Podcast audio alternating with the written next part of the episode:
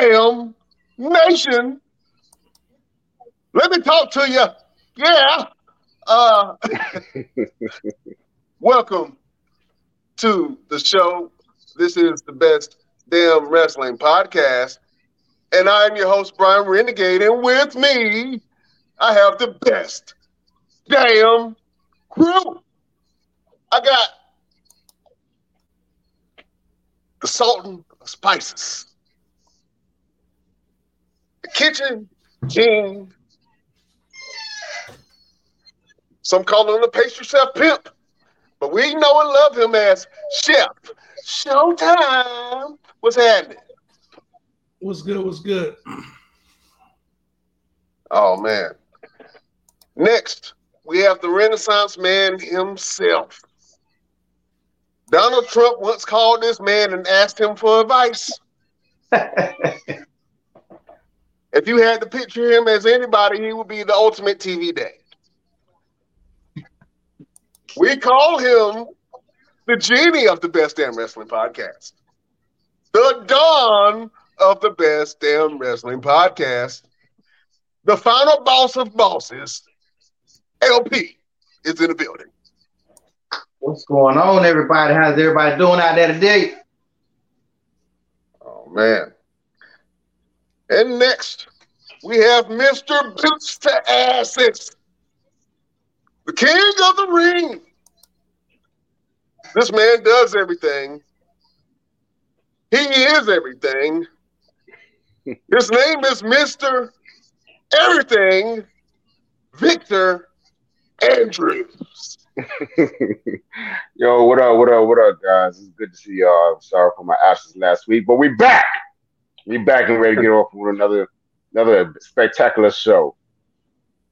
Man, we back in the building and in full effect.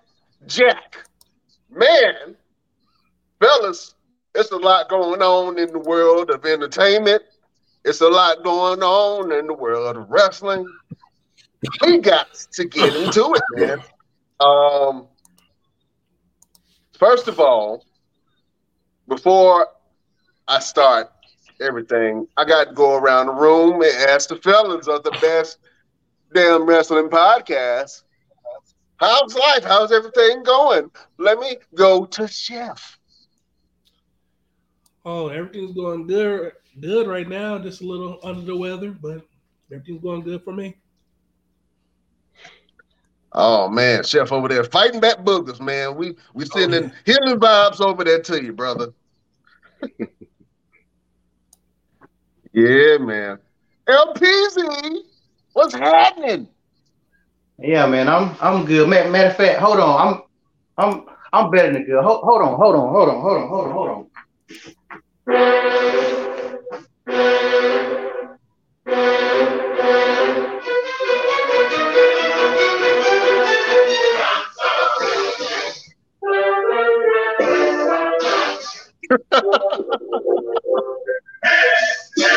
The blasphemy. The blasphemy. I'm better than good. I'm better than good because that ring general, even though we ain't even got to it yet, ring Oh. general got us feeling real good today. Man, feeling real good. We got to go into it, man, because that man Gunther had one hell of a showing at the Royal Rumble. So we're gonna get into that in a minute. Mr. Everything, how is everything? Man, everything is good. Everything is great. Uh, man, I'm, I'm out here working. I'm outside, yo. I'm outside. We'll, we'll get into that uh, later on in the in the broadcast or on another episode. All right. All right. We'll get into it, man. Uh I'm happy to hear that everybody is doing good, even though uh, a few of us are under the weather, man. We still push through. You know what I'm saying? Um, we just got to do some uh, what do you call it? Zicam and and and uh, uh, uh, fruits and vegetables. You know what I'm saying? What what Hulk Hogan say? You got uh, drink your milk and eat your veggies. You got to do all that. man, look, man, I don't want to hold this back any further. We have to uh, talk about the Royal Rumble event, man, because it was one hell of a showing. Uh, there was a lot of good about the show. There was a lot of bad about the show too. Uh, it was some things that could have been improved, and there was some things as a fan that I ultimately enjoy. So, fellas, you know how we do this, man. We got to go back to school, and we have to grade the Royal Rumble. Excuse me, class. Class. Shut up! Wow. Fellas. Wow. Fellas, let's talk Royal Rumble, man. Overall event from top to bottom. I want you guys to give a school grade of A through F. A means uh, passing and excelling. F means failure. Let me go to the resident villain of the Best Damn Wrestling podcast. LPZ, what did you think about the Royal Rumble event this year? Uh, all in all, I don't think it was bad. But Excuse me, class. Class. Shut up! Wow. I guess he wanted to say that again. Wow. uh, yeah, I, I, didn't think it was bad. Um, I didn't think it was great. Uh, I would give it a B minus. Normally, I would be a little bit harder, but it has it had a couple of moments that really made me enjoy it. Specifically, a certain couple of couple of people made me enjoy it a little bit more. Uh, I mean, see, I gotta I gotta give it a B minus. B minus. All right. It's a fair enough grade, man. Fair enough. Uh, Chef, what'd you think about the event and what did you grade the Royal Rumble? Uh, it could have been better, but I have to give it a B. A B. Cool B. What what did you like about it? What didn't you like about the event? I don't want to go into what I liked about it because uh, it's gonna we're gonna talk about it later. But okay, just some just some of the matches. What I didn't like about it was some of the matches was real boring. It could have been more action packed. You know, you know, it'd been yeah, like the pitch black man. Yeah, it should have been way more action packed than that. Man, we're gonna talk about that too. Yeah, uh, yeah, yeah. We, yeah, we, we got it. we got to talk about it. Uh, Mister Everything, A through F man, A being uh, exceptional and F being failing. What did you think about the Royal Rumble event?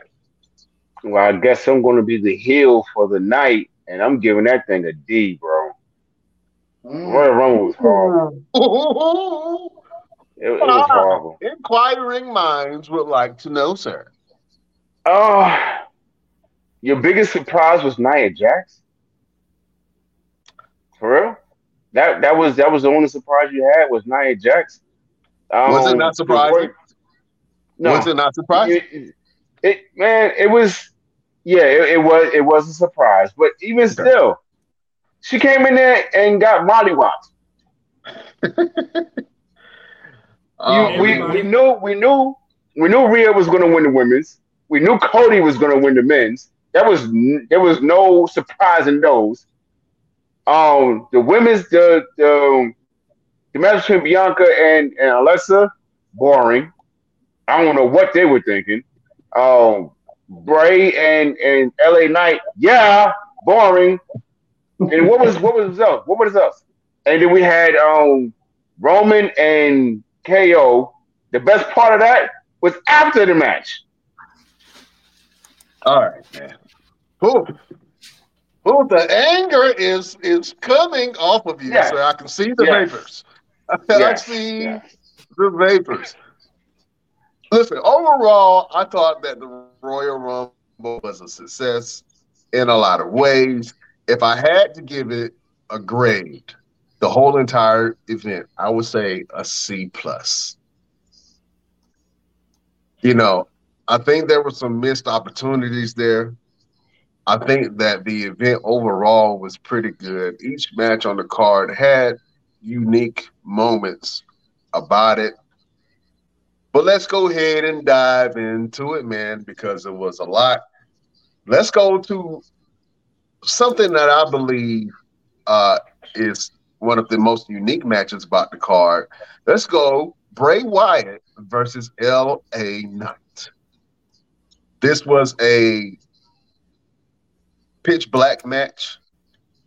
Uh, one of his first of its kind. Uh, Mountain Dew pitch black match. So it was a it was a themed sponsored match. We all know how themed sponsored matches go. But in in the realm of themed sponsored matches, this was kind of cool. Once the lights went out, both people were in the ring. Uh, the lights went out. The black light came on, and then you can see LA Knight's gear light up. He had, I believe, green, uh, and his outfit was pretty pretty dope. But then you see Bray Wyatt, and it seems like as soon as the lights came on, he transformed into a demon. Uh, he had all of these glow marks all over his face and all over his body. Uh, I thought the match was was pretty good. There were some really good spots within the match. I like the way everything glowed. I like the look and feel of the match. I think that the match was cut short. To be honest because the ending was very lackluster. Uh, well, the ending of the match was very lackluster. Uh, I felt like it was cut short. I was like, I, it was, I was left wanting more. I want to see what you guys think about the overall match. Uh, even after the end of that match, Uncle Howdy and some characters from the Firefly Funhouse popped up, and then Uncle Howdy did this stage dive out of nowhere onto LA Knight. Uh, things started blowing up around them. I'm not sure if LA Knight's still alive or not, but we'll see come Friday. Let me go to Chef, man. What did you think about the Bray Wyatt versus LA Knight match? Uh, that match was lackluster. Like there was parts that was awesome. You know, the, how Bray Wyatt was painted up was cool. The little outfits was cool, but the finishing was just boring. Like mm. it could have been. I wanted to see the Fiend, or you know, but you know, yeah, it could have been better. then uh, the Firefly Funhouse people at the top was just a waste of you know, just waste of time. Why was they there? Well, in a way, the Fiend did come back, but he came in a different form.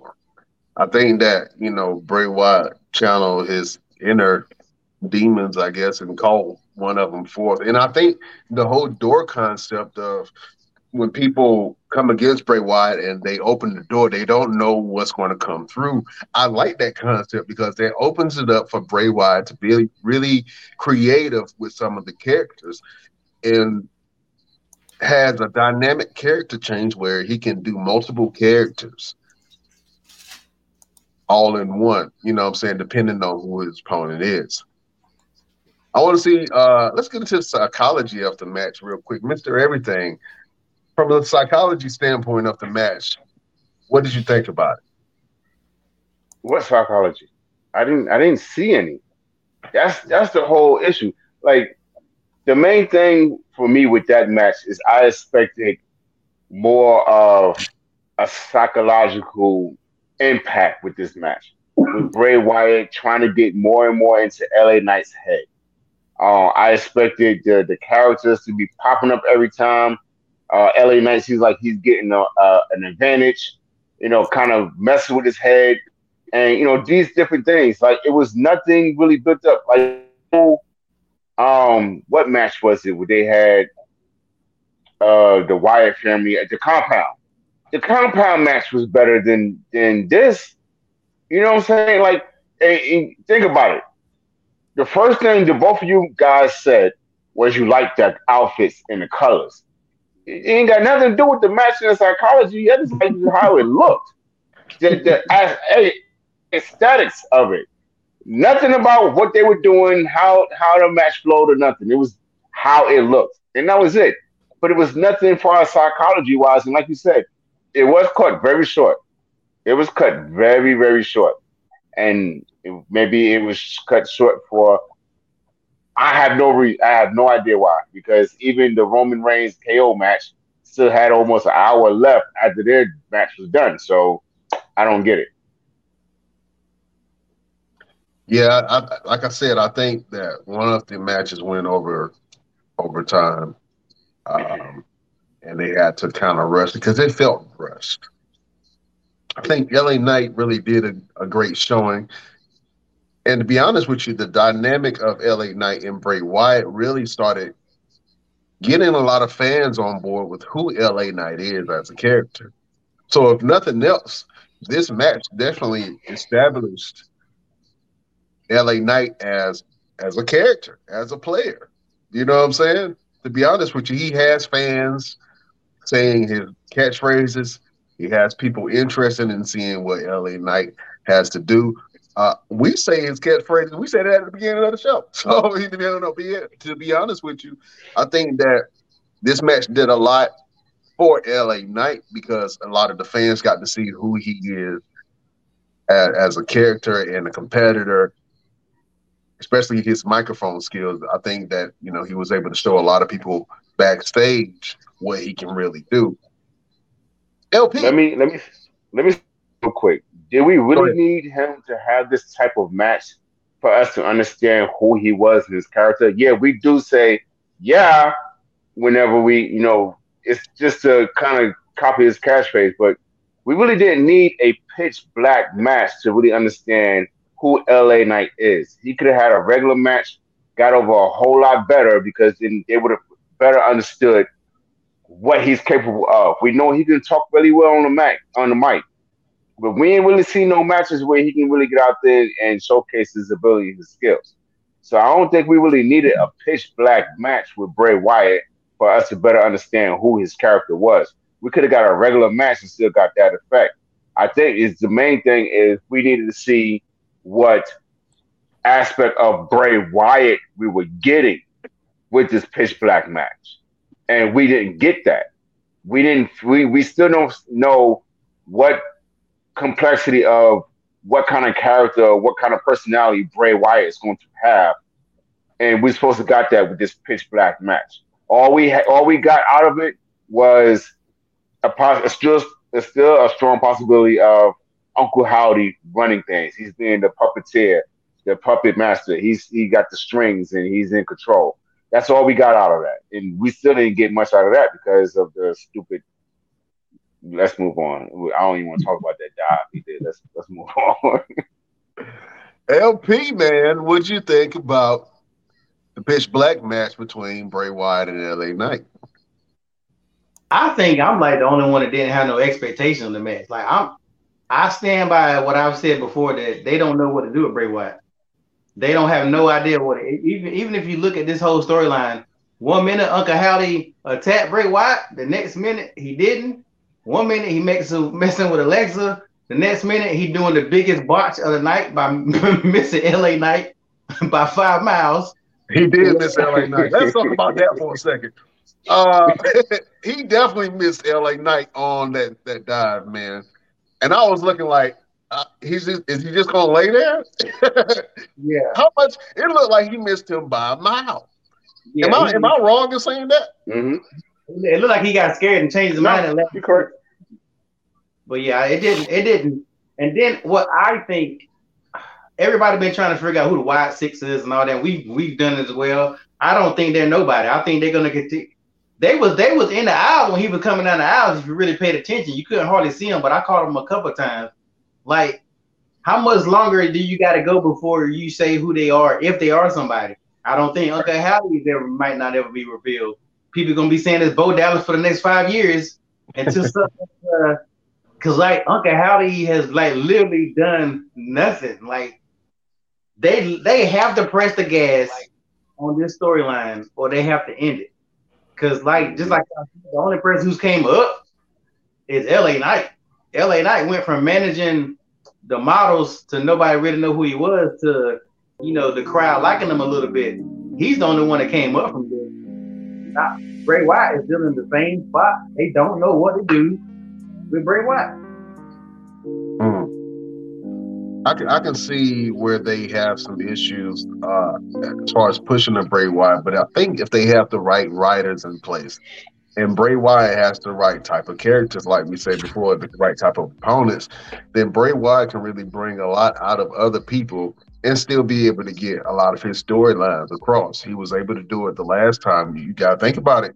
The last time he had the belt, there was a, still a lot of heavy hitters, man, who were buying for his belt, man, and he was very strong. I didn't think at one point that Bray Wyatt was ever going to lose that belt until he just randomly lost it to Goldberg. It was the weirdest. it was the weirdest win.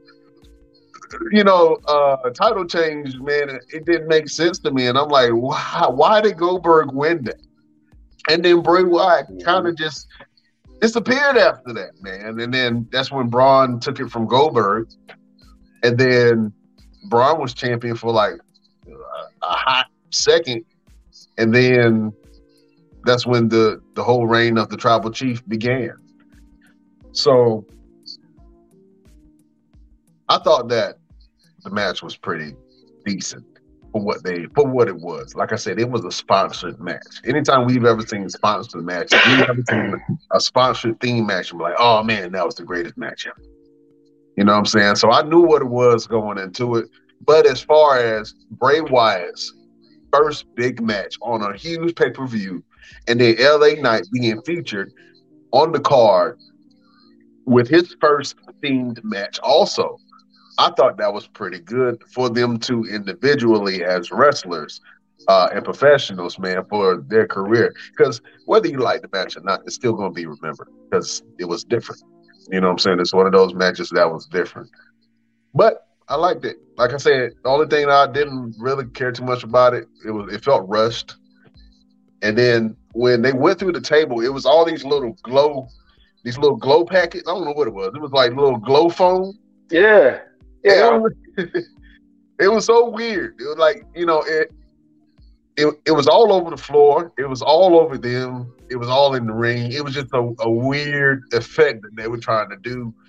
It was. It could have been cool if you wasn't expecting it, because you'd be like, "What the hell is that in in the desk?" But it almost made the match look cheesy. That almost made the match look cheesy. It so, did. almost. Man. But I, you know, I, I, would like to see more from Bray Wyatt, and I would like to see more from LA Knight, man. Overall, and it was I'll, I'll give it a C. You know, I, like I said, it was a lot of stuff that I did like about the match, though. Where where do they go from here, though? Do they keep this beat going on, or what? That's gonna be the interesting thing that goes forward. Like, what's next? You know, normally they try to have you know two or three. LA Knight probably not even gonna be there this week. He's supposed to be, you know, burnt up or whatever. So he probably be gone for at least two weeks on uh, SmackDown. Oh, yeah. But he might he might show up Friday and be like, "That won't that he missed." we, we we seen people get burnt up before and then show up on the next show. You know what I'm saying? So, you know, it wouldn't be the first time that that's happened. Fellas, let's go ahead and switch over to the Bianca Belair versus Alexa match. I want you guys to tell me what you think about it. I'm big face now. All right. Mr. Everything, what did you think about the Bianca Belair versus Alexa Bliss match? They had a match? Come on, man. um it it yeah, it just didn't it just didn't give me what I was expecting. With with Bianca and Alexa, I was really expecting more. The the finish looked like it was just okay, we gotta go home right now. Like it was no real build up to it. It was like, all right, we it hit the finish, let's go. And that was it. I, I I don't know, man. I don't know. I don't know if it was just jitters for them which I don't understand. They, they shouldn't be nervous at this junction of their careers, especially Alexa. I don't know. I don't know if the crowd just wasn't giving them the energy they were looking for. I don't know. That's all I got, man. I don't know. I don't know what was going on, but I really expected more out of that match. I expected Alexa to pull off some new things in her in her arsenal that she's been working on and training with. Um, yeah, I, I, wanted so much more out of that, but it, we just didn't get it. We just didn't get it, and it, it hurts Bianca the most because now she's got to get ready for WrestleMania. Um, with a, a lackluster match at Royal Rumble, and you don't have a match at Elimination Chamber, you're just going to sit back and wait for your next opponent. You're probably not going to have a match as far as defending your title anytime soon until WrestleMania. So now you're going to have Bianca just sitting around not doing anything, and the fans are going to get she's going to get stale.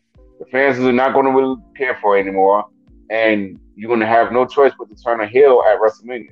But how are you going to do that if she's going if she's going to face somebody that's going to be a dominant heel? You know, I, and then who who who would be the next opponent? Who would be the next competition for her? Would it be Nia Jax possibly? I hope not. I really hope not. And not unless not unless Bianca really does pull off like a supernatural feat of strength and pick that woman up on her shoulders, mm-hmm. then I'm invested. But if she doesn't pick that woman up at all, I don't care for it. You did it. You did it to Otis. You carry that man on your shoulders down. You know you. Of course, you know he was on the stairs, but still, that with Nia, let her get up on the ropes. You scoop her behind up, and you walk and you hit the KOD on her. Let's say that. But if you're not going to do something like that, uh, it, it, makes no sense. And then you're going from who did she have before that? You went from Bayley to Alexa to who now? Because you barely got back, you barely got past Alexa. So how does that make her look strong going against somebody like uh um I know Rhea's going for Charlotte, but let's say if it's gonna be Rhea. How does that make her look strong going against Rhea or a Nia Jax or a Carmella? You know, if you lose if you just got by Alexa and you lose to Carmella, how does that work? Because Carmella's been going for seven months. So there's gotta be some ring rust on her too. So how does all that work? Yeah, you got a point on that, man. And yeah, we got to see who Bianca's next challenger is going to be. They have a uh, a tournament style match to determine the number one contender for uh, for Bianca's belt coming up on Monday Night Raw.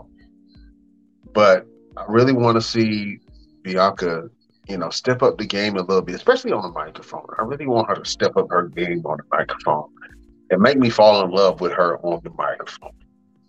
You know? Yeah, but you can't. It's hard for her to step it up when she ain't got no good competition. Like right. she can she can't even cut good promos because they keep on throwing. Like I, I never expect this match to be good. Like I, I love Alexa, and Alexa can go with the other females. She can link with Nia Jax, but she can't. She just can't come close to Bianca. Like I don't care what they do. Like there's no way I see her beating Bianca without help. Uh, I mean, at least Bayley Bayley is on Bianca level, but they, I think it's gonna be. I think it's gonna be Bayley, uh, Becky, Becky Lynch, and uh, They they gotta put all three of them in WrestleMania. I don't see Becky and going against that. This Becky jump ain't keep on going. Becky out there by herself against three people. Ain't nobody helping her all of a sudden. What happened to all that help? That's the they were doing. Um, I think either they're gonna do that or Asuka is gonna come in the mix because Alexa cannot beat Bianca. Let's be honest. Like I don't care. Like I said, I don't care what kind of power she got. And then they still doing that at the end of the match. If they should have did that during the match, they were gonna do it. I'm I'm so over all of that. I really think that that version of Alexa ruined her. Me personally, I thought she was good before that. I thought she didn't do nothing like she was before Alexa but Mr. Randy Orton. Like I really, I what did she really do with the evil Alexa? Like I, I never liked that. Um, yeah. Well, well, let me let me talk about it real quick because you you're right. I I saw a little aggression in Alexa during the match, and for me, it would have just made sense for that spot that they had where Uncle Howdy showed up at the end of the match to kind of influence Alexa. If if the whole storyline is Uncle Howdy is awakening the evil inside of people. And when he shows uh, evil or darker side comes out, Now, if Alexa is experiencing that, it would have made more sense if Uncle Howdy would showed at the beginning of the match, hit her with the rebel and what you are, and then she would get darker. Even if she still lost the match, it would have made more sense. You know what I'm saying? Because you would say, okay, now I see why she's a little bit more aggressive. Now I see why she's putting a little bit more uh sting in those punches and those hits now I can see that, but I didn't get that from that, and I don't know where Alexa goes after this, and who her next competitor is going to be. You know what I'm saying? Who is Alexa going to feud with next? Even when she goes to the darker character that she is, is she going to feud with Bianca? And if she does feud with Bianca, does it still take the boringness out of the match? Do you want to see a dark Alexa versus Bianca in the match. I don't. I'm gonna be honest with you. I would love to see Bianca versus Ronda, uh, Ronda Rousey. Wow. I can see, I can see that, but I don't see. I don't. Bianca's gonna have to carry her the whole time, just like everybody else carried her. I, I, Ronda eventually gonna show back up, of course, for Mania probably. And I don't think Nia Jax is actually back. I think Nia Jax just for the Rumble. Maybe it's just me. Maybe she's officially back but we'll see. But I think she just came back for the Rumble. I don't think she is back back. I think she came for that quick little kick. But I don't know. I could be wrong. But uh, I don't know. The, the, female the female division needs a lot of work on both sides, and we say that all the time. Like even, even if you look at that Rumble, that female Rumble. Like, hold, on, hold on, hold on, LP, because we're gonna get into it, and then I'm gonna let you say your piece because you know I don't want to bleed into the Rumble, and then we about to talk about the Rumble anyway. So let's talk about the women's Royal Rumble. Thirty women into the match. Only one woman wins the match. Rhea Ripley went in at number one, and Liv Morgan went in at number two. It was a lot of people that showed up in the match. There was a lot of spots. But ultimately, the talk of the town is Rhea Ripley, how she lasted, outlasted all 29 women to be the number one contender for the women's title. Let's get into it, fellas, because it was a lot. So I'm gonna do it like this. LPZ it was a lot of stuff that happened in the women's Royal Rumble. Uh, so you have to tell me, sir, what was your best damn wrestling moment? Uh, the best moment in the female Rumble match, uh, probably the ending. Like I was, I was literally glad when it was over. I, I do like, I do like the way they ended it I knew Liv Morgan was never gonna. Oh my God, they would let Liv Morgan win. I would never. I wouldn't have watched wrestling for six months. Literally for six months. but I do like the way they did it at the end because Rhea could have easily messed that up. And they could have been a whole entire thing. The end ending was probably the best part. Like I literally have these women showing up for NXT and stuff. Yeah, as y'all know, I don't watch NXT, so I didn't know. Even the crowd, even the crowd was like, what? What? And just like we said before, when you know who's going to win it, you take away. That's like that's like when you know a character. Like that, let's say a character dies in a movie, and then they do a prequel.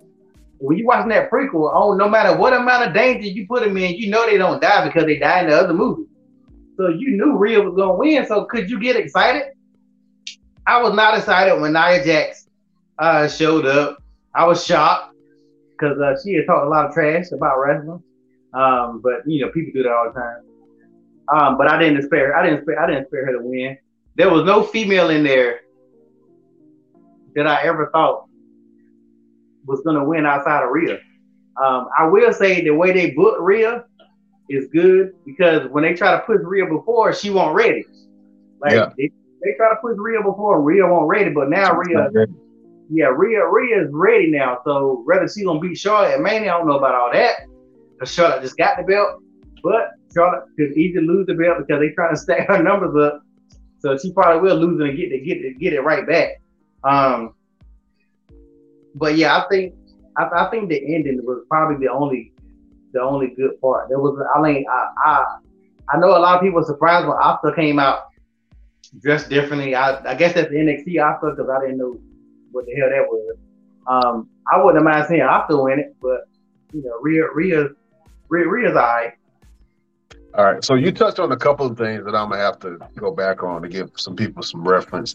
So uh Nia Jax, if you guys remember in the last podcast, I said that Nia Jax was going to return.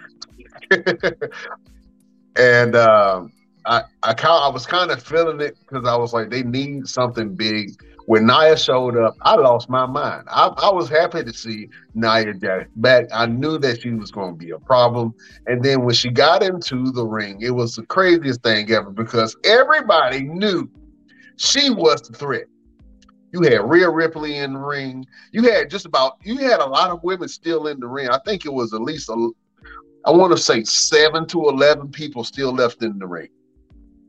Everybody was in shock and awe when she came down the ring, they was like, "Oh, we got to get this, we got to get her out of here." she got to go. They already knew what the mission was. I just stood, in the ring, surrounded by all the women, looked at him and said, "Ain't none of y'all gonna touch me. Who gonna step up? Nobody, nobody." And then they all proceeded to whoop Nia Jack's ass. They jumped on her at the same time, uh, and then she broke out of it. I don't know how she, she overpowered all of them all 11 of them. Uh, then she kind of just went on a warpath until Rhea Bloody Ripley went face to face with her. Uh, and then she ultimately did her move to Riptide. No, she didn't. They all got. No, she didn't. We're, well, we're not going to do that. She did not do that. She did a rip. It was. she she did a rip. You know what I'm saying? Um, but it was to me. I thought it was a big moment because it showed the strength of Rhea Ripley when she picked her up. I thought that was kind of cool to be able to see that. But everybody had to band together to get Nia Jax out of the ring I thought that was a kind of cool moment, and I was happy personally to see Nia back. I don't know what they're gonna do with, with Nia. I don't see any women on the roster wanting to tangle with Nia Jax, but we shall see. Fellas, also during that match, man, we saw Michelle McCool, the Undertaker's wife, and also former uh, Divas women and Women's Champion. Uh, she was in in the crowd with her kids. You know what I'm saying? She was just sitting there enjoying the show with her daughters. And then she got into the ring and she started whooping ass. Michelle McCool can still go. She still looks good. I think she could come back, but I'm not sure what her schedule is like. But I would like to see her go make one more run at it. You know what I'm saying? And really compete with some of these women uh, that's in this match. We also saw Chelsea Green come back, which LP, you know, I'm not, not sure if you're too familiar with Chelsea Green. Um, she was in WWE. She, you know, went to the independent scene. I guess made a name for herself, and now she's back in the WWE. But she lasted all of a one second. she came in the ring and she got thrown out the ring. Hello, goodbye. You know what I'm saying? It was very quick. She was in and out of the match. Um, that was a a, a really uh, good moment, also. But I'm not sure what they're gonna do with the Chelsea Green also, Mr. Everything, what did you like about the women's Royal Rumble? Um, the main thing I liked about the women's Royal Rumble is the um possibilities. Possibilities are like different matches that we never really thought about. Like, um, what was what was two women that stood, that stood toe to toe, and I was like, I would like to see that match. Um, man, I, I can't think off the top of my head. I can't remember. Really? But it was some. It was. You bring the computer charger. you you never you never hit the mute button. Jesus Christ! I thought I hit the mute button. Yo, I felt like um, what was the name? Uh, with that that little skit with uh Kevin Hart and um and uh Regina King, and he was like, "You got to come see Man, come look at Regina. She looked like stuff all over her head. Like you, you never press mute. Yeah, we you never press mute. Yeah. Oh, I never. Um, my bad. I was trying to get my charger before uh, my computer just died. I'm sorry. I didn't mean to be rude. but it, it, it was just some the the possibility of different matches that we never even thought about. Some matchups that we never thought could happen. Um, I think mainly from the men's Royal Rumble is where I saw like a lot of different things. But the women's, um, you did you did bring a good point. Rhea did show off her, her strength because Nia did not jump for her. Um, she literally had to muscle that woman up to do the the slip tie. Um, even even with the body slam that she attempted was horrible, and I think that's why she ended up having to do the Riptide because the body slam just didn't go as planned. So Nia is out of shape. Way out of shape. She's out of shape. She's way bigger. If you really look at her, she's bigger than she was. That's why I don't think she back. Number one, she was already hurting people when she was in shape. You think she mm-hmm. coming back? She ain't coming back. That, that was a quick check. Cause she she is way out of shape. And she is not a ring tape at all. Like that just that's like when the great Khali used to show up at Rumble. Everybody jumped the great Khali. Like she she got a quick check. I, I do not expect to see her back on the roster because she and and just like I said, she already ain't selling. She coming back already, yeah. making real about real about broke her damn back, trying to live. No, no, get Nia, don't Nia Jax back. No. Hey, look, man, you need a villain. You know, you need some good bad guys for all of these baby faces. And I think well, Nia it's not Nia. What's no, that? It's not Nia. No, it's not Nia. No, that's that's not no, Nia. We're not gonna do that.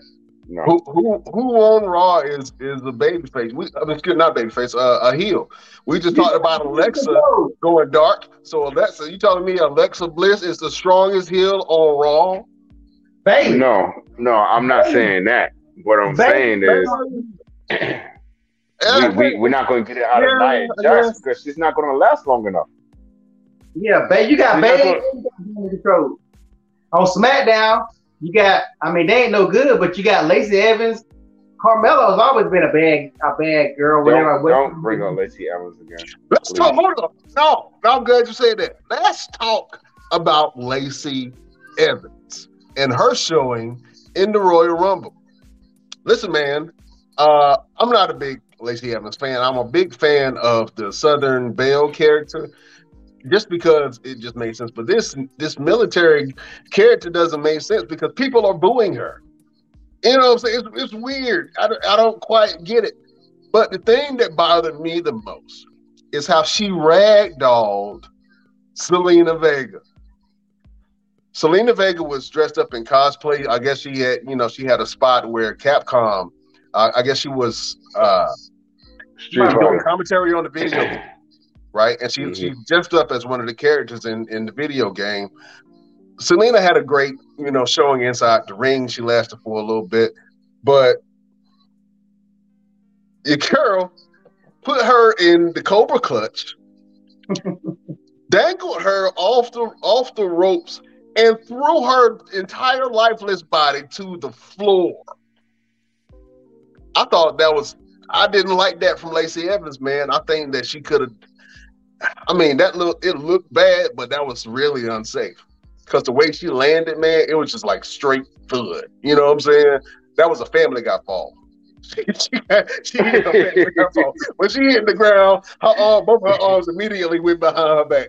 She had she hit one of them Family Guy falls, man, and I didn't like that at all, man. I thought that was a, a bad spot and then she still didn't look strong in the match. You know what I'm saying? To be that was and they, they shouldn't have debuted her in the Rumble. Y'all been building her up these little these little promos for weeks, and then y'all just let her come out during the Rumble. Like that was that was a dumb way to introduce her. Not after all that work, and she should Sergeant Slaughter should have came out there with her or something. It would have made it better. But just her by herself, nah, she they don't know what to do with her. She, they should have kept that Southern Belle. That Southern Belle joint was nice. But yeah, mm-hmm. that Southern Belle, you know, draw was nice, man. And Yeah, I didn't like it. But let's talk about somebody who uh, you mentioned her a few minutes ago. But Asuka has a new look, man. She has the uh, the white and and blue uh, face paint, and I think is reminiscent of New Japan. Her character, uh, kind kinda, I don't know if I'm saying that right, uh, but she had she had a Kana. I want to say Kana. I'm sorry, Kana. Uh, she had a character in New Japan. Uh, so she's a little darker, and I like the the mist Asuka. You know, I'm glad that she kind of got rid of the the green tears. You know what I'm saying? And I like this new character. She seems a lot more dangerous and alluding to the Asuka of old when she first came into the WWE and everybody feared Asuka. I really like it. Let's go around the room real quick. Mr. Everything, what did you think about Asuka's new look? Um, I'm loving it. It's definitely about time that she did something different, did something new. We get to see a, a very stronger dom- and dominant Asuka. You know, when they kept saying, "Oh, nobody's ready for Asuka, we needed to see a new Japan style Asuka for a very long time. We had her for a short time in NXT, and then once you got the main roster, you know how they do. They wash you down, they they, they kind of pull you back a little bit. But this Asuka um, is going to be a, a major player in the women's division. Uh, I could see her winning the Elimination Chamber if she does get into the Elimination Chamber and going on to WrestleMania and beating Bianca for the Raw Women's title. Yeah, man, I really like the way this new Asuka is going in the direction that they're trying to put her in. LPZ, what do you think about Asuka and her new look? Uh, yeah, I, mean, I agree with everything that uh, Mr. Everything said. And Asuka's over. Like, if you ever pay attention to, she's been over. Like, no matter what she does. So why they're not pushing Asuka, I have never understood why she's not like a main person. Uh, like they should. She really should be going for Bianca's belt. Um, the fans like her no matter what she does. she gets better. She gets better pop than most of the women that they pushing. So I, I don't. I, I, wish they. Hopefully they're gonna go ahead and uh, make her that. Maybe that's why they changed her character because now she's gonna uh, possibly go after Bianca. Uh, I, I, guess we'll see. but I'm but I'm hoping that that's what they're gonna do. Yeah, man. I like I said, I really like this new Asuka, man. I, I think that she's dangerous and she's a little creepy, and I kind of like that. She doesn't really have to say much. I didn't like babyface Asuka being friendly and nice and dancing. I, I like dancing Asuka, that's cool, but I like the Asuka that everybody fear because you get to see the skills that Asuka really has. She can really show everybody why she is so dangerous. You know what I mean? So I'm I'm excited to see this new character, man. Fellas, let's go ahead and go over to the men's Royal Rumble. We had a hell of a show. Matter of fact, let me I'm gonna go ahead and let LP just talk about this because I want to talk about one man in general in the Royal Rumble. And mind you guys, they had some beasts in this Royal Rumble. You had, you know, Omos, you had Bobby Lashley, you had Brock Lesnar, you had some certified G's in that Royal Rumble. Cody Rhodes eventually ended up winning. I mean, he, he to be honest, uh, all fairness, he came in at number 30, but he did eliminate quite a few people. He eliminated Dominik, which I was happy about that. So he won my vote on that because I was like, somebody please get rid of this soggy ass dude. Why is he still in the ring? Why is he still in the ring? That was what pissed me off the length that Dominik stayed in the match. And I'm like, please somebody get him out. And Cody won. Because he's used to being on the yard. That's why. He's used to being in the yard. down, down put in that work. Down put in that work. He's a survivor. That man, that man does not have a, a tough prison bone in his body. Stop it you know what I'm saying? Come on now. Uh, he stayed in the match way too long. I was excited about that. Man, it, it I think Gunther had one of the best showings, and other than Brock Lesnar, because when Brock Lesnar came in and uh, at the Royal Rumble and and as champion and defended his his uh his dominance inside the ring, I haven't seen a showing like this in a long time, man. I want to get you guys' thoughts on Gunther's performance during the Royal Rumble. Let me go, AOP. All right, I I want to say that he has the best first Rumble in history, and I'm gonna put him above Brock because when they when they do the thing that I don't like about a Rumble, sometimes they do with like Brock, Kane, you know, Braun Strowman, they're coming in and start throwing people left and right, left and right, left and right. If you go back and watch that, he won't never just throwing people out for the hell of it. Like he was chopping people down one at a time for jumping on opportunities. Like I'm literally gonna go back and watch the Rumble probably today. Like he ran that Rumble. Like he'll be doing something one minute and somebody over there slipping. Get out of here. it, it was somebody that he threw out that I was, oh, I just love the way he did. I can't even remember who the hell it was. But like that's what made it good because like everybody was already looking at uh, Bobby Lashley and Brock Lesnar and you know these big guys or whatever. But like that ring general was really in there proving right. He's he was in there wrestling in the Royal Rumble. Like you didn't see him do a lot of that dumb stuff when they go save people. Like I hate I like the two best showings in the Royal Rumble was the Drew McIntyre and uh uh, Sheamus.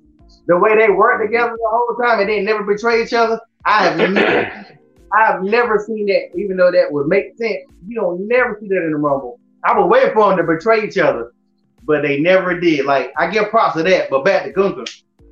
Yeah, Gunther just he really just you you I would I would love to go back to back in the argument when anybody said anybody else had a better rumble that wasn't over exaggerated or you know Kane coming in eliminating 11 people back to back, or you know Brock Lesnar eliminating, you know stuff like that. But I kind I kind of want to see Brock versus Gunther now because I seen like when seeing them yes. faces really made me want to see like, yeah, I didn't know I wanted to see that match, but I kind of want to see that match more than him and Bobby right now. And hopefully they're gonna eventually uh they got they got to pick up on that. And I think Gunther got more fans than he might have already didn't have. Like you had to respect that shit. Like you can't not expect. Like he really should have won it if you want to keep it above. I'm not. I, am not feeling Cody Rhodes right now. I'm. I'm just sorry. I'm not. I don't give a damn about Cody Rhodes. Let, let me say this real quick. the further the match went on with Gunther, Gunther did not back down from anybody. Gunther went face to face with everybody. That man had no fear of nobody. Not Brock Lesnar, not Bobby Lashley, not Omos, not Drew, not Sheamus. He stepped to everybody in that ring. And he was chopping people like trees. Listen, Seth Rollins put on a hell of a fight too. Don't get it twisted. Seth Rollins put on a hell of a performance. Cody Rhodes put on a hell of a, of a performance. At the end of the match, the match that I did not know I needed to see, but actually happened with Cody Rhodes versus Gunther, was a phenomenal match. And if Gunther yes. didn't whoop 29 other dudes' ass, he would have won that match. And the more the match went on, I really was rooting for Gunther, man, because I'm like, this dude is having a superhuman. He is having a superhuman showing right now. The pot would have been bigger if he would have won. I don't care. If he would have won, it it makes sense to me. And to be honest with you, I, I like Cody Rhodes, but I wanted Gunther to win. Yeah, Cody mm-hmm. coming, Cody coming in at 30 did not help him. Like we know they trying to give it to you. Like come come in at least at 25 or something. Like, oh, don't come in at 30, man. Like, nah, like I don't know. I don't know. Like I said, I, I don't think Cody over. Maybe I maybe it's just me. Maybe I'm tripping. But I don't think like right now, people don't want to see Roman versus Cody. They want to see Roman versus Sami or Roman versus Jey. Them the only two. It's gonna be one of the. Don't Cody got no business coming back, jumping in this when this storyline been going on for damn near a year. This whole bloodline thing this bloodline thing has to end with one of them taking the belt off Roman. Not Cody, man. Cody, I, I don't care. oh, y'all are really excited. Like that's oh, y'all really excited for Cody versus Roman? Like really? Because I ain't.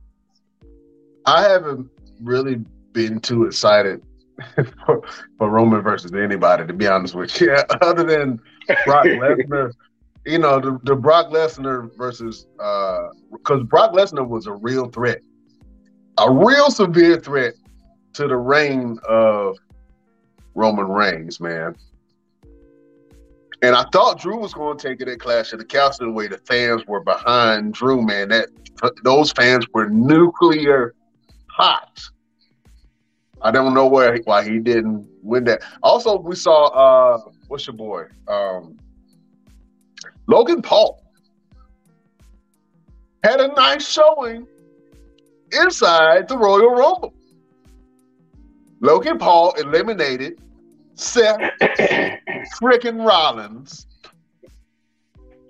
Logan Paul had one of the most memorable moments inside the match when him and Ricochet lunged from the side of the rings and collided in the middle of the ring. It was the damnedest thing. A lot of people haven't seen that before. Uh, man, Logan Paul had a showing, and I was scared for a second. And I know y'all was scared too. You was like, man, Logan Paul might win this thing.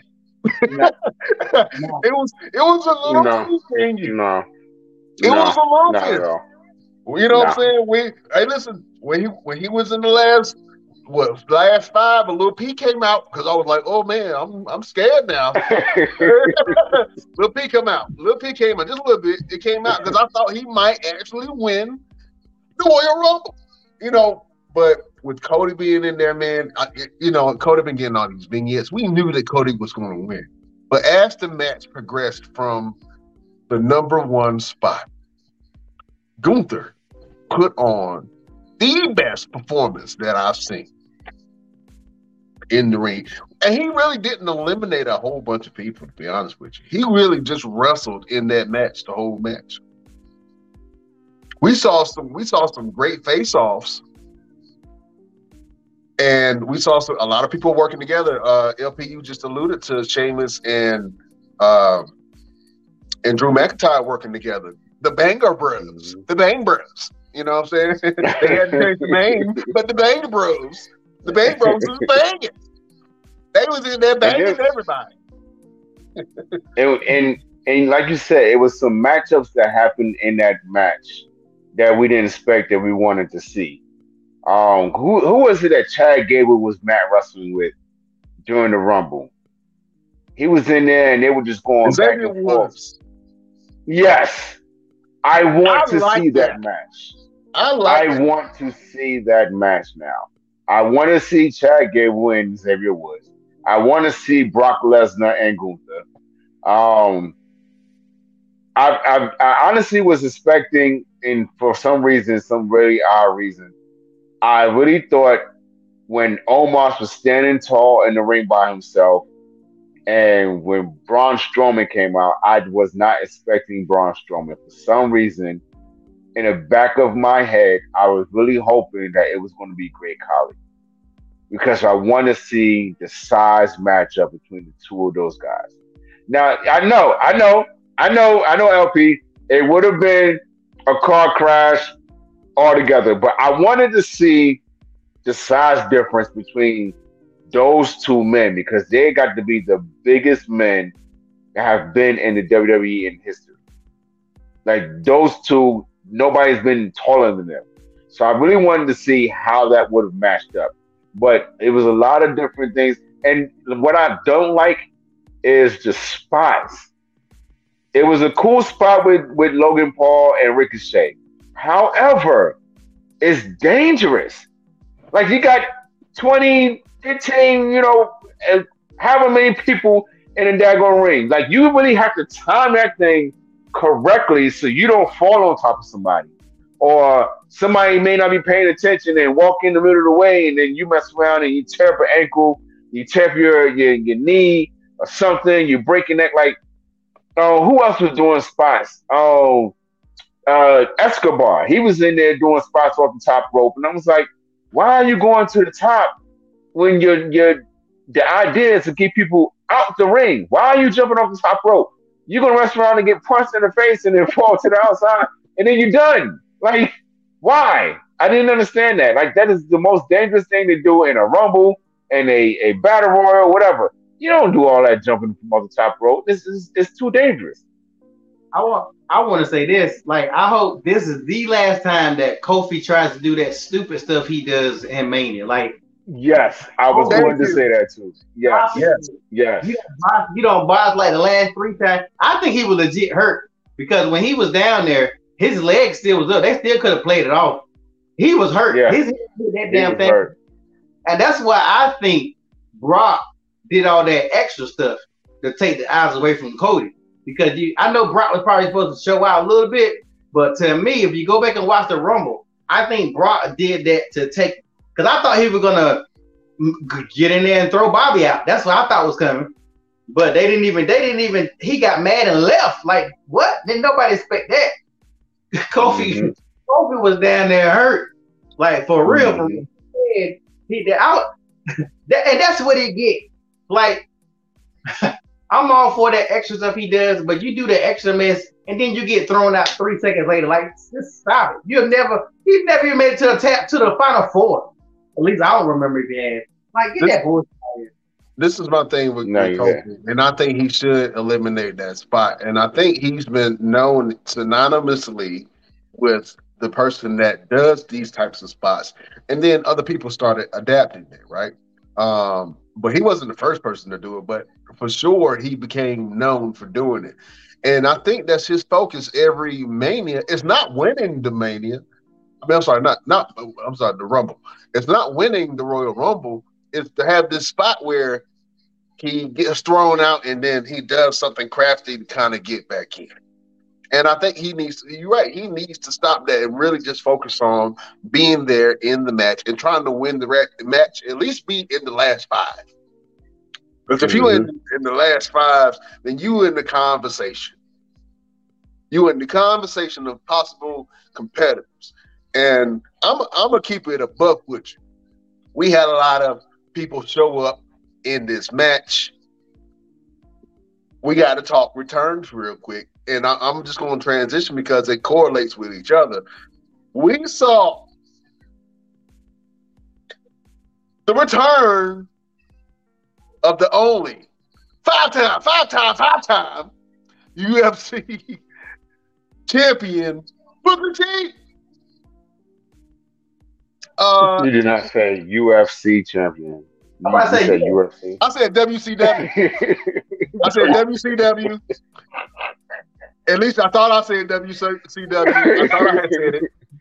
you Where he fight UFC? UFC. oh man, listen.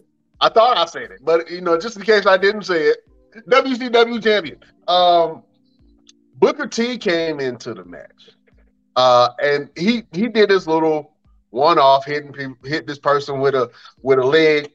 Uh, what do you call it? Uh, leg throw and a heel kick, and then he did the book mm-hmm. in, and then he did the greatest move in wrestling history: the Spinaroonie.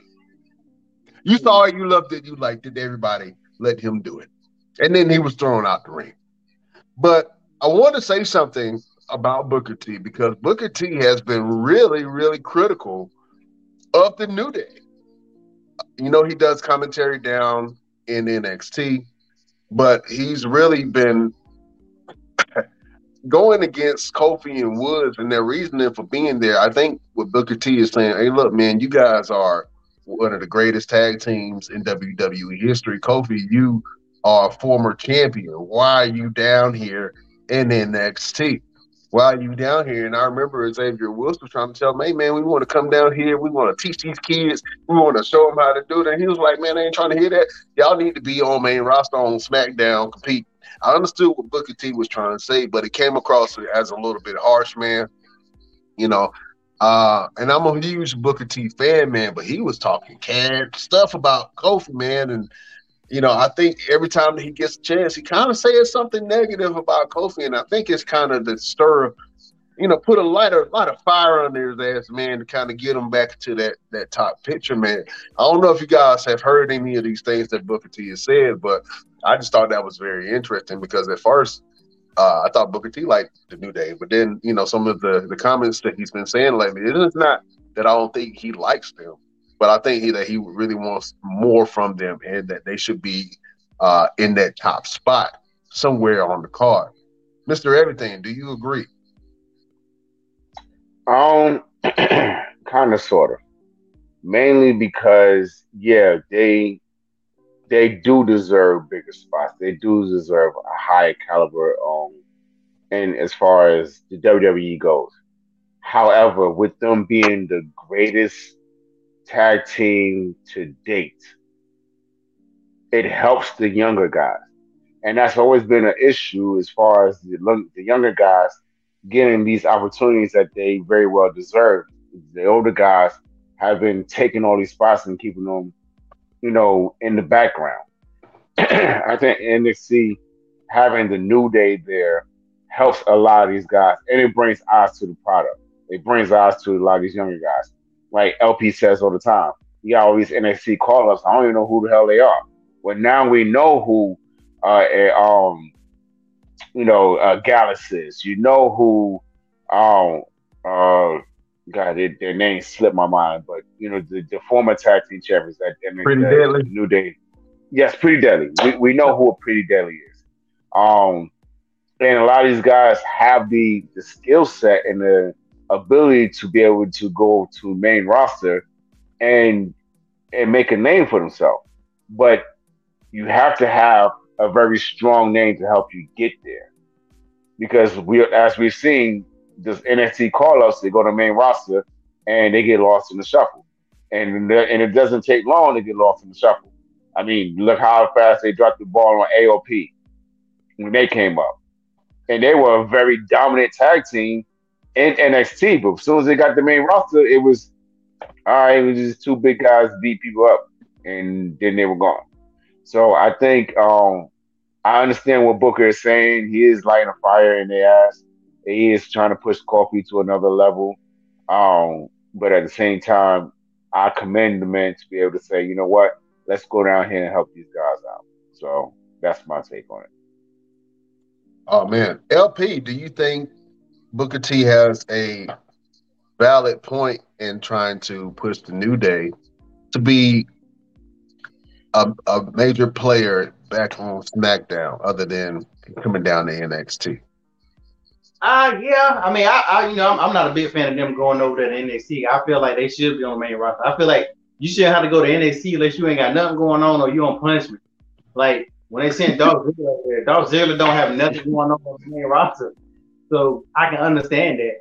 But like them, they like the one of the greatest top tag teams of all time, so they need to be on main on main roster. Like they have not been the same. They are not the same without Big E. Like I don't care what nobody says. Um, I think Booker could have stayed at the house, stayed on that commentary table though, because you could tell as he slowly, as he slowly walked, he did not jog, he did not he did not speed walk, he did he did not put a little he slowly walked and almost ran out of time. Booker Booker had no business being in that match. I know he still be wrestling every now and then or whatever. But uh, he had no business being in that match. I think they needed at least one legend. So I guess uh, that hit it. I really think that what what they're doing is using NXT and their main roster. They they trying to get away from the older legends. That's what I personally think because they didn't have no, yeah. You know. But with the Royal Rumble, you enjoy it. I remember watching the Royal Rumble in one of the years when Roddy Piper came out, and uh, uh, what is some Superfly Snuka came out, and everybody stopped. Mm-hmm. And, got toe to toe like it was hilarious to see because they both was in horrible shape. But you enjoyed that. I used to enjoy seeing the Iron Sheik take 50 years to get to the ring, so you know none of them are gonna win. But I, I like when Christian came, when Christian that year when Christian the Edge was there. Come on now, that was a hype year. They were competing. Mm-hmm. they mm-hmm. they were trying to prove something. Yeah. They got they still got people like when Carlito came back. They got Carlito, Masterpiece still in good shape. I mean, I know Mr. Kennedy, he ain't in the best shape, but Mr. Kennedy, all these guys who are still wrestling, they can easily be like, look, man, let's they could have took out some of these other people that they brought in, like Johnny Wrestling. Like they could have replaced. He had no business lasting as long as he lasted. Dom Dom needed the last moment in Johnny wrestling. So I I I, I understand what they're doing, but I miss that fun part of the Royal Rumble. That's the that's what Royal Rumble was missing. It was decent, but it wasn't fun. Like you didn't have that laughing and moment from the list. Like when Booker T came I was like, "Come on, Booker T, at least hurry up." like, you know, you know, uh, man. It's not like when Booker T was doing commentary and him, him in there, Michael Cole and the King. Like you know, but I guess they're getting at an age now where as these Rumble progresses, we running out of legends. Am, am I the only one noticing that? Like the legends are running out. Like mm-hmm. they, and they're not calling them back. Ken Shamrock. I mean, some of these other people that they don't even mess with no more. Uh Dan the Beast Severn. I mean, this some this some off the wall, you know, shocker. The people who's Ken Shamrock still in shape. You know, I mean, they could just throw them out for one or two times at least uh, that's the entertaining part. oh man, uh, to be honest with you, man, me seeing Booker T because Booker T was one of my all-time favorites, man. Uh, but seeing Booker T come out and you know still do some of the moves, he couldn't get his leg up quite as high as he used to. Uh, you know, he's struggling, which is which bit. is surprising, which is surprising and disappointing because he wrestles on his own promotion and he really gets out there and gets busy. So I don't know what maybe he had jet lag or something, which he shouldn't because he's right there in his backyard. I don't know what it was, but he shouldn't have been. He shouldn't have been moving as slow as he was because he wrestles on a regular on his own promotion. So I, I, I didn't get that. Oh man. Uh, although it could have been a little bit sharper, man, I enjoyed seeing Booker T hit Spinaroonie, man, and everybody watched him do it. Uh, so, in the immortal words of Booker T, Shucky Ducky, Quack quack. before we move, before we move on, oh lord, before we move on, did y'all catch the the time clock botch? When Nia, somebody was already was that Nia? She was already walking to the ring. She was already walking to the ring and had her announced before they even turned the time clock on to count her down to go to the damn ring. Mm-hmm. Oh wow! That's why she don't need to be there. She screwed that up. That's why she don't need to be there. She's a boss. I went LP on this one. A boss. I went LP on this one. Send her behind back to wherever she was at and let her do whatever she was doing because you can't even get your timing right to even walk to the daggone ring. go home, Nia. Love you though, but go home. LP, you said she was a botch magnet. That's she always been a botch magnet. How many times have you seen the Royal Rumble box like the, the clock? That's the one thing that ain't gonna get boxed. People might not come out. And then too, what the hell with this whole Rey Mysterio thing? Like if if Rey Mysterio is supposed to got attacked, they could at least show it backstage. Like that was stupid. That was that was so stupid. Hold up, hold up. The fact, the fact that Rey Mysterio didn't show up in this match. Number one, I was disappointed about that because as the music hit, I'm like Rey Mysterio about to get busy. I love seeing Rey every time Rey comes out. He's a legend. Um, the thing that bothered me is not when Dominik had the mask and he was walking down to the ring, which I thought was disrespectful, but it was good storytelling, and it was good to tell the story of why Rey Mysterio wasn't there because he got hurt in this match with Karrion Kross uh, the night before. But Rey Mysterio was trying to tear his dad's mask, and his soggy ass could not rip the mask in half. So the whole time he walking down the ring, he up here like he trying to open a bag of Funyuns and can't find the seams. So it's like he's trying to open it, and I'm like, dude, can, can, you not tear it? Are you that are you that weak that you cannot tear a mask? Why are you even trying to tear it if you can't tear it? He ultimately decided to throw it down on the ground. kept walking to the ring. I was like, dude, if you're gonna be disrespectful, just go all the way, man. Just you could have got, you could have had somebody cut it a little bit. I don't know, man, but I just thought that was a, a funny, horrible spot um, when he was trying to walk down to the ring and tear the mask. And for that, Dominik Mysterio, you yet again are another nominee for the WTF award. What the? What's that? What the? What's that? and why didn't they just replace somebody with for Rey Mysterio? Like I've seen before where someone didn't walk to the ring and they end up replacing with somebody else. Why didn't they just do that? Like I really expected somebody to come out at the last minute and and take the match from Cody. I really expected someone to do that, but they didn't, and and it made me mad. You know yeah. who could have done that if he was in the match? You know who could have done that if he was in the match? Who's that? Top Dolla. And if you didn't know, now you know. No response. They about to be out. no response. no response from Top Dolla, uh, the number one shotter. Uh, man, hey, listen, I don't, know, I don't know what this beef that Michael Cole got with Top Dolla.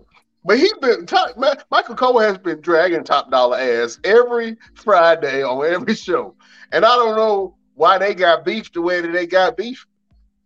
Maybe Top Dolla said something to Cole he ain't like, and maybe Cole is taking up upon himself to destroy Top Dolla's career from the commentary side. I don't know. Uh, but man, they got a beat going on. Uh, I think it might need to end in the ring, fellas. I don't know what you think about that.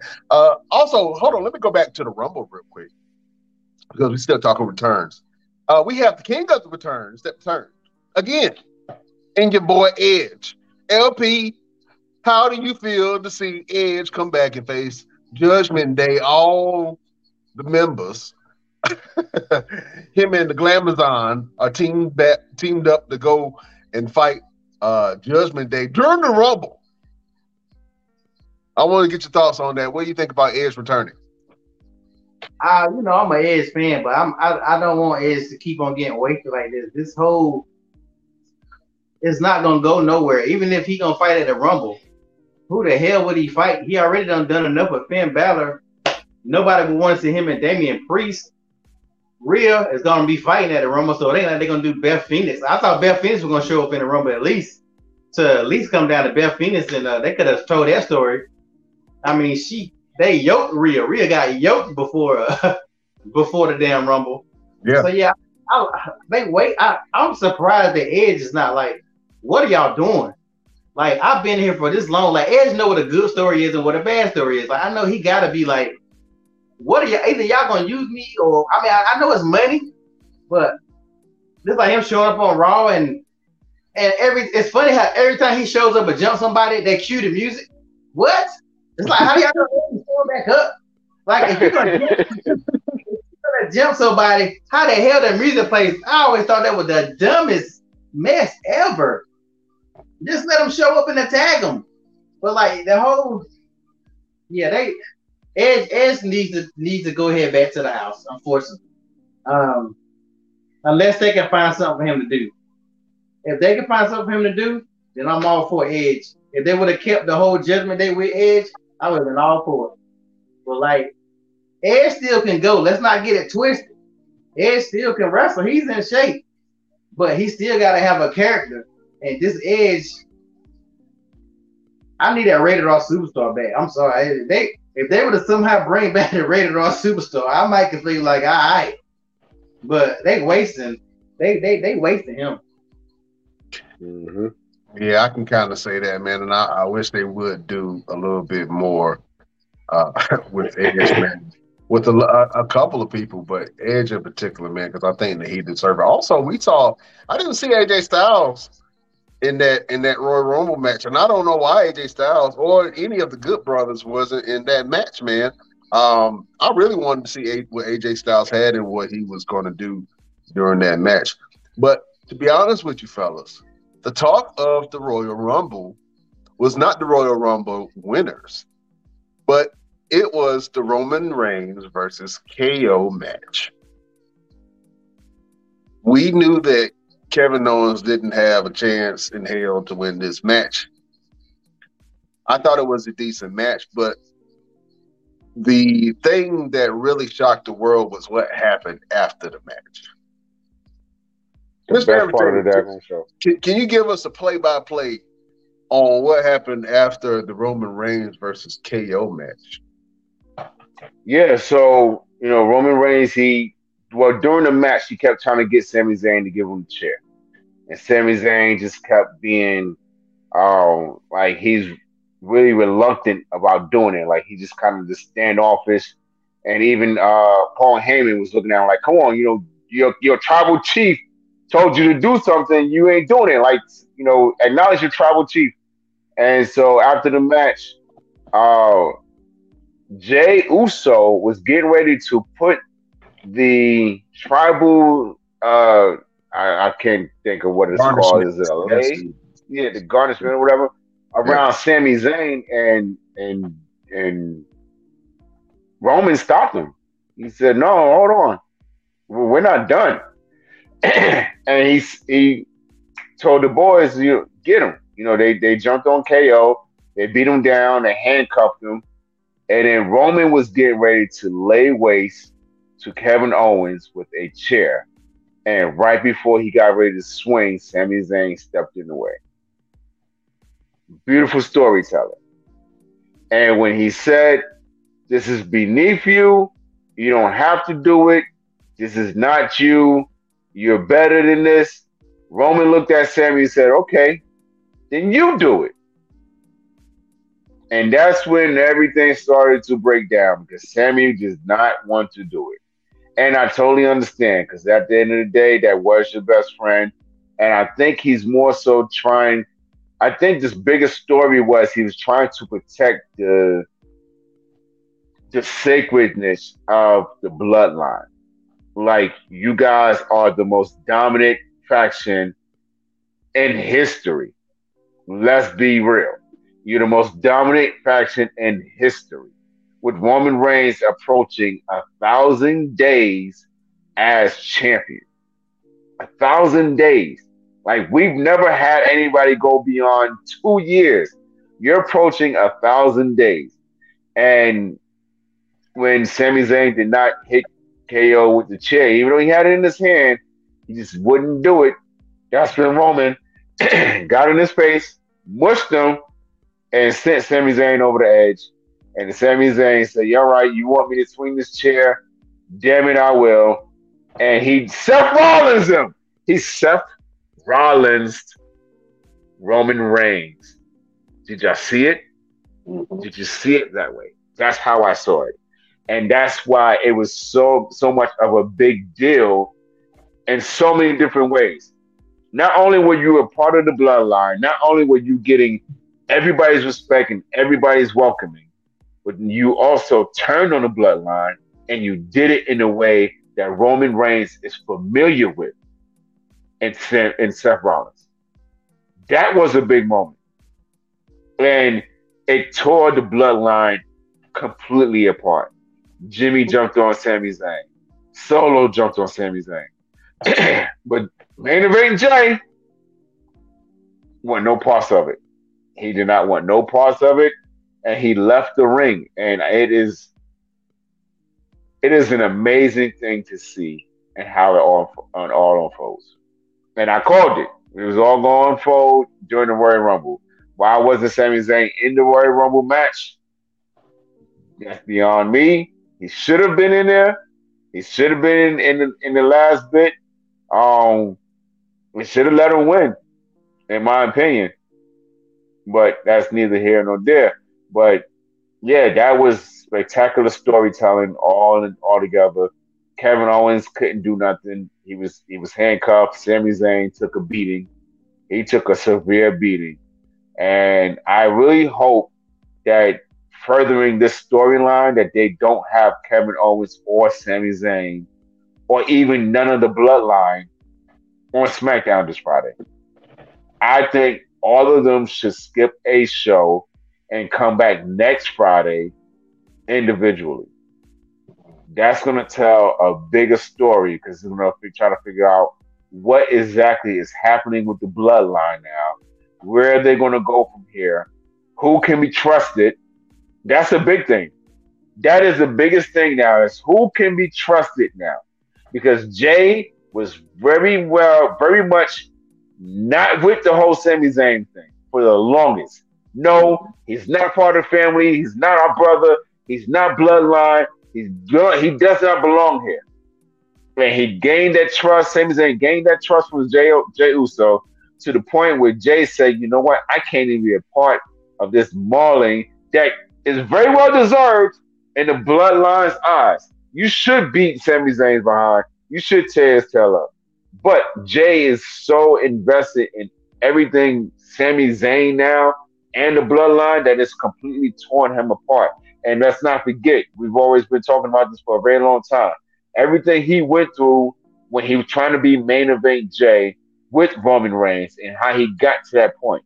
I think a lot of that, how Roman treated Sami Zayn, did a flashback, brought a lot of back stuff, a lot of scars, opened a lot of scars for Jey Uso, and that's mm-hmm. what's going to make everything unfold in a in a bigger, bigger story. And and I, am excited to see what happens. Now, the fact that it's happening as far as Roman Reigns and Cody at WrestleMania kind of diminishes the story, in my opinion. It really needs to stay settled with just bloodline, whether it's Kevin Owens and, and Roman, whereas Sami Zayn and Roman, or Jey Uso and Roman. But a lot of it is going to be dependent on the elimination chamber. If Sami Zayn is in the elimination chamber, chances are they are going to find a way to spin him at WrestleMania with Roman Reigns. Well said, sir. Uh, fellas, I think that with the betrayal of Sami Zayn to the bloodline. Well, let's not call it. Let's not call it a betrayal. I can't. I can't. Yeah. Well, that's how. it. well, in in in the minds in the mind state of if you're in an organization or a group, if you are a member and you attack the head of the organization, there are ramifications for doing there that. are, but but he was provoked. Eh, that you know, that's that's that's here nor there. Uh, was he was he really provoked? I don't know, but I will say that this makes Sami Zayn the top he uh, the top baby face in the business. What they do with it, I don't know. But right now, the fans,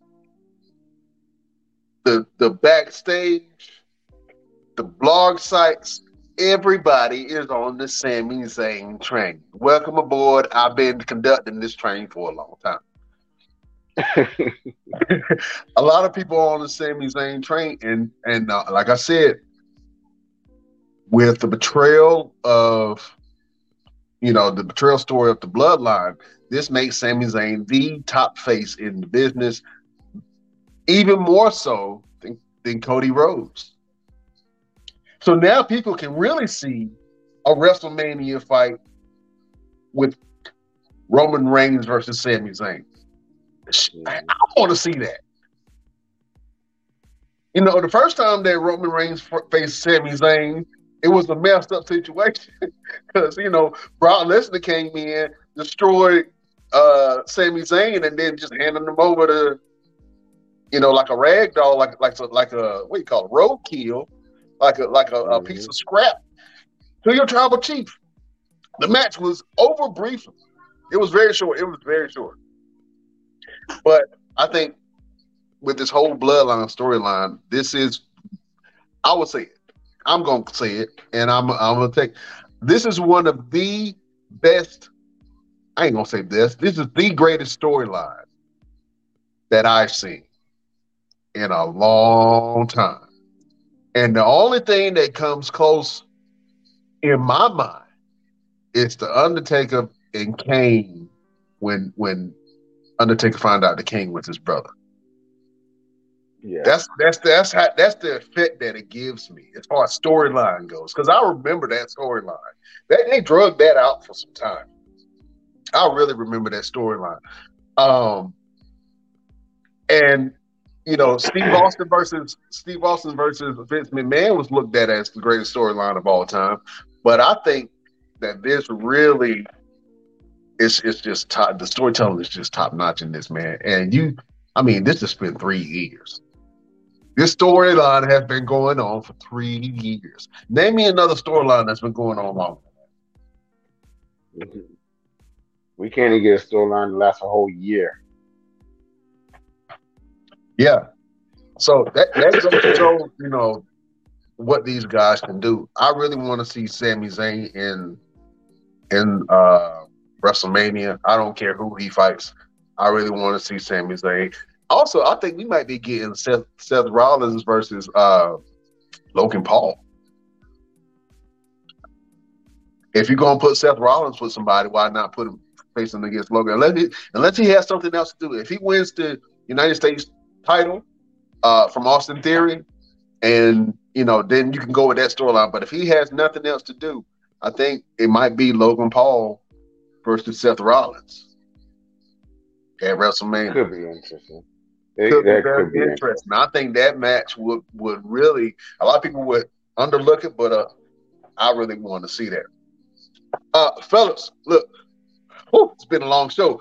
One more thing, uh, we're gonna switch over from wrestling, and we're gonna do some Super Bowl talk.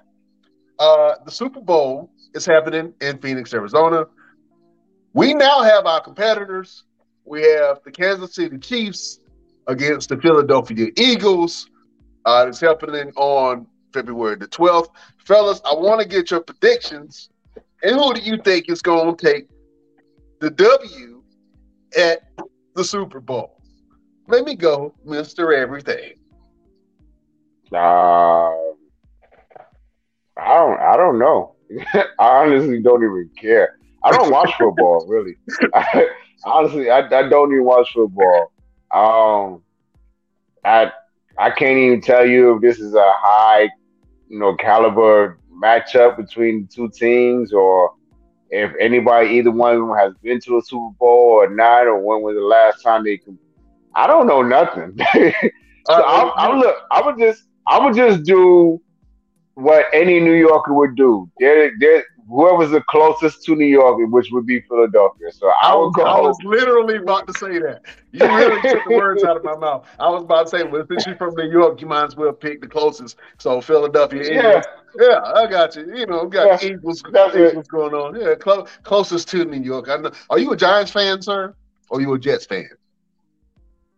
Neither one. I, am not a fan of football. You're not a real New Yorker, then, sir. You, you got to be one of them.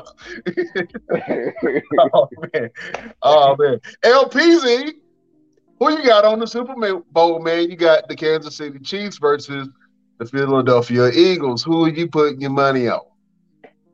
Uh, I like I like both of them, man. I'm I like Patrick Mahomes, but I, I really like Philadelphia this year. So uh, I'm I'm probably I'm probably gonna flip a coin when it comes to who wins. I just want to see a good game.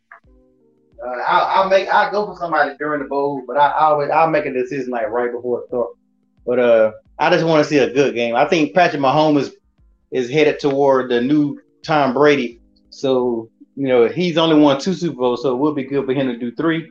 But uh, Jalen Hurts, I like him a lot too. So I don't think Jalen Hurts has one. I think he, I don't think he got one, or he do got one. I can't remember. Um, yeah, but I don't know. I'm, I'm, gonna make a decision at the last minute. Yeah, man. Uh, I think it's going to be a great game. It's uh, I think it's going to be a really good game. I don't know who really to choose because I'm a Carolina Panthers fan, man. So you know, I guess I'll do the same thing, and I guess I'll go for the Chiefs, man. That's closer to, my I guess I'll go for the Chiefs. But fellas, this is the first time in NFL history where you have two color uh, quarterbacks of color uh, facing off against each other, man. Uh, two black quarterbacks, man. This is pretty big, man. So this is uh, it, just in that fact is is, is monumentous. So uh, I'm I'm definitely looking forward to that. Uh, but before we leave, sir, I want to just uh, acknowledge one more thing, man. Your boy Tom Brady is officially retiring from the NFL. Uh, he posted something to his social media. So let's take a look at that real quick. I'll get to the point right away. I'm retiring for good. I know the process uh, was a pretty big deal last time, so when I woke up this morning, I figured I just press record and let you guys know first. So I uh, won't be long-winded. Like you only get one super emotional retirement essay, and I used mine up last year, so Uh, really, thank you guys so much to every single one of you for supporting me, my family, my friends, my teammates, my competitors. Uh, I could go on forever. There's too many. Um, thank you guys for allowing me to live my absolute dream. I wouldn't change a thing. Love you all. We love you too, Tom Brady. We love you too. Your boy is officially retiring. One of the greatest athletes of all time. Uh, the greatest quarterback of all time. Tom Brady will be missed. I'm not sure, man. He may, he might come out of retirement. He did the last year. He, he went in and out of retirement really quick. Uh, but that was very interesting to, to see. But uh, Mr. Everything, and what you got to say about Tom Brady retiring, man? Uh, I'll get to the point. have fun. Uh, yeah, yeah, I'm, yeah, I'm just gonna get to the point. Have fun, I guess. I don't know. oh man! Apparently, there's people that hate to see you go, but you know, I guess you gotta go. You gotta go. oh man! At, at 45 years old, man, uh, he was he can still go if he wanted to right now. Uh, he can really uh, get it going, man. But man, we're gonna miss Tom Brady on that field. You, you know, Patrick Mahomes is said to to be slated to be the next Tom Brady. We'll we'll see. You know, time tells, and he got some time on his hands, so hopefully he can have a career like a Tom Brady. But uh, as far as absolute legends go, Tom Brady is a goat. He is an absolute legend, and we're going to miss him on football field. Man, it's been a, a beautiful, long ass show. we appreciate you guys. Uh, look, we had a lot to talk about, man. We were really trying to squeeze everything in there. It's some some, some things that we can get a chance to talk about. Um, you know, the stuff happens during the show when live, but yeah, yeah, yeah. Well, what can you do about it? Anyway, Mister Everything, let the beautiful people know what you got going on and where can they find you. Oh man, um, got some big things coming up. Um, some stuff that I cannot disclose as of this moment. In fact, I, I won't be able to disclose it until after the event happens. Um, so just be aware that there may be some times I may not be on the show, ladies and gentlemen, and it's because I am doing some training for this event. But it's going to be big. It's going to be monumental. It's going to help out everything that we're doing, especially with the Best Damn Wrestling podcast. Um, so be on the lookout for when that event happens. Uh, I will keep you posted when I'm able to be able to say anything about it. Uh, other than that, uh, March 2nd, 2023, uh, be on the lookout for the new movie, Brothers Turmoil. Uh, I will post it in the Best Damn Wrestling Podcast group page. It is also on my Facebook if you guys want to check it out. It's also on my Instagram, official underscore Mr. Everything. Uh, I got a lot of great things coming up. I did the NWA tryout this past Sunday. Did an amazing job. Awesome. An amazing job. Um, so it's just a process of waiting to hear back from them to see what's going to be next with that. Um, and of course, you know, some wrestling, might possibly some modeling, some here and there.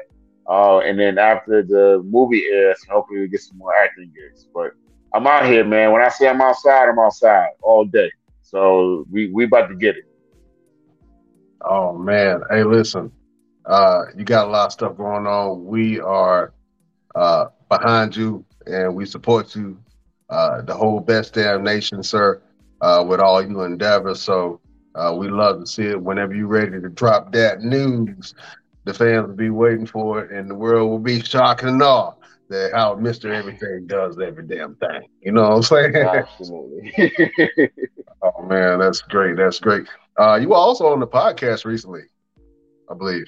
Yes, I was on a podcast for Good Guys Bad Pants.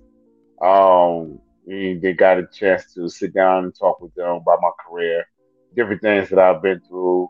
Uh, funny moments with the Undertaker and all these different things. So um, be sure to check that out. That is also on my Facebook page, and I want to say we posted in the the group page, but if not, I'll repost that as well. Awesome, man. Uh, so best damn nation, you guys be on the lookout for that and everything that Mister Everything got going on. uh, my name is Brian Renegade again. Uh, you can find me on all platforms at Brian Renegade. And if you want to support the show, you can go to our Instagram at the Best Damn Wrestling Podcast. You can go to our Facebook group at the Best Damn Wrestling Nation. You can go to our Facebook page at the BD Wrestling Podcast. You can go to our Twitter at Best Damn Crew. You can visit our Twitch at the Best Damn Wrestling Podcast. And you can join our TikTok at Best Damn Wrestling Podcast. And if you want to support the show, well, people, only thing you got to go is to our Patreon. Uh, www.patreon.com backslash the best damn wrestling podcast for only five dollars. Five dollars. Five times, five times. Uh, you can make a donation to the show. Uh, it helps us grow. And then in exchange, we give you all kind of goodies. We got hats, we got shirts, we got hoodies, we got toothbrushes, we got deodorant, we got all that jazz at the best damn wrestling podcast Patreon. Except for the deodorant, you just go have to go musty or go to the show. But uh, uh, you're gonna have to go to the store. You know what I'm saying? And we in the country we say store. So I had to, I had to, I had to pronunciate that for everybody. Put, put that's not from the south. Right? Yeah, yeah, put the twang on it. Store. That's how that's how you say it in regular, but store is how we say it in the country. So uh, you can go to our Patreon, uh, www.patreon.com backslash the best damn wrestling podcast and support your boys. Uh, Mr. Everything, it was a great show. As always, thank you, my friend, for being here. We are looking forward to big things popping within this new year, sir. Absolutely. I appreciate you, bro. Oh man, uh, we appreciate it, John. You know what I'm saying? It's all love and brotherhood here on the Best Damn Wrestling Podcast. But beautiful people, thank you for joining us. Uh, we hope that you have a great week. And you can visit us next time on the next Best Damn Wrestling Podcast. Beautiful people, Best Damn Nation, we bid you adieu.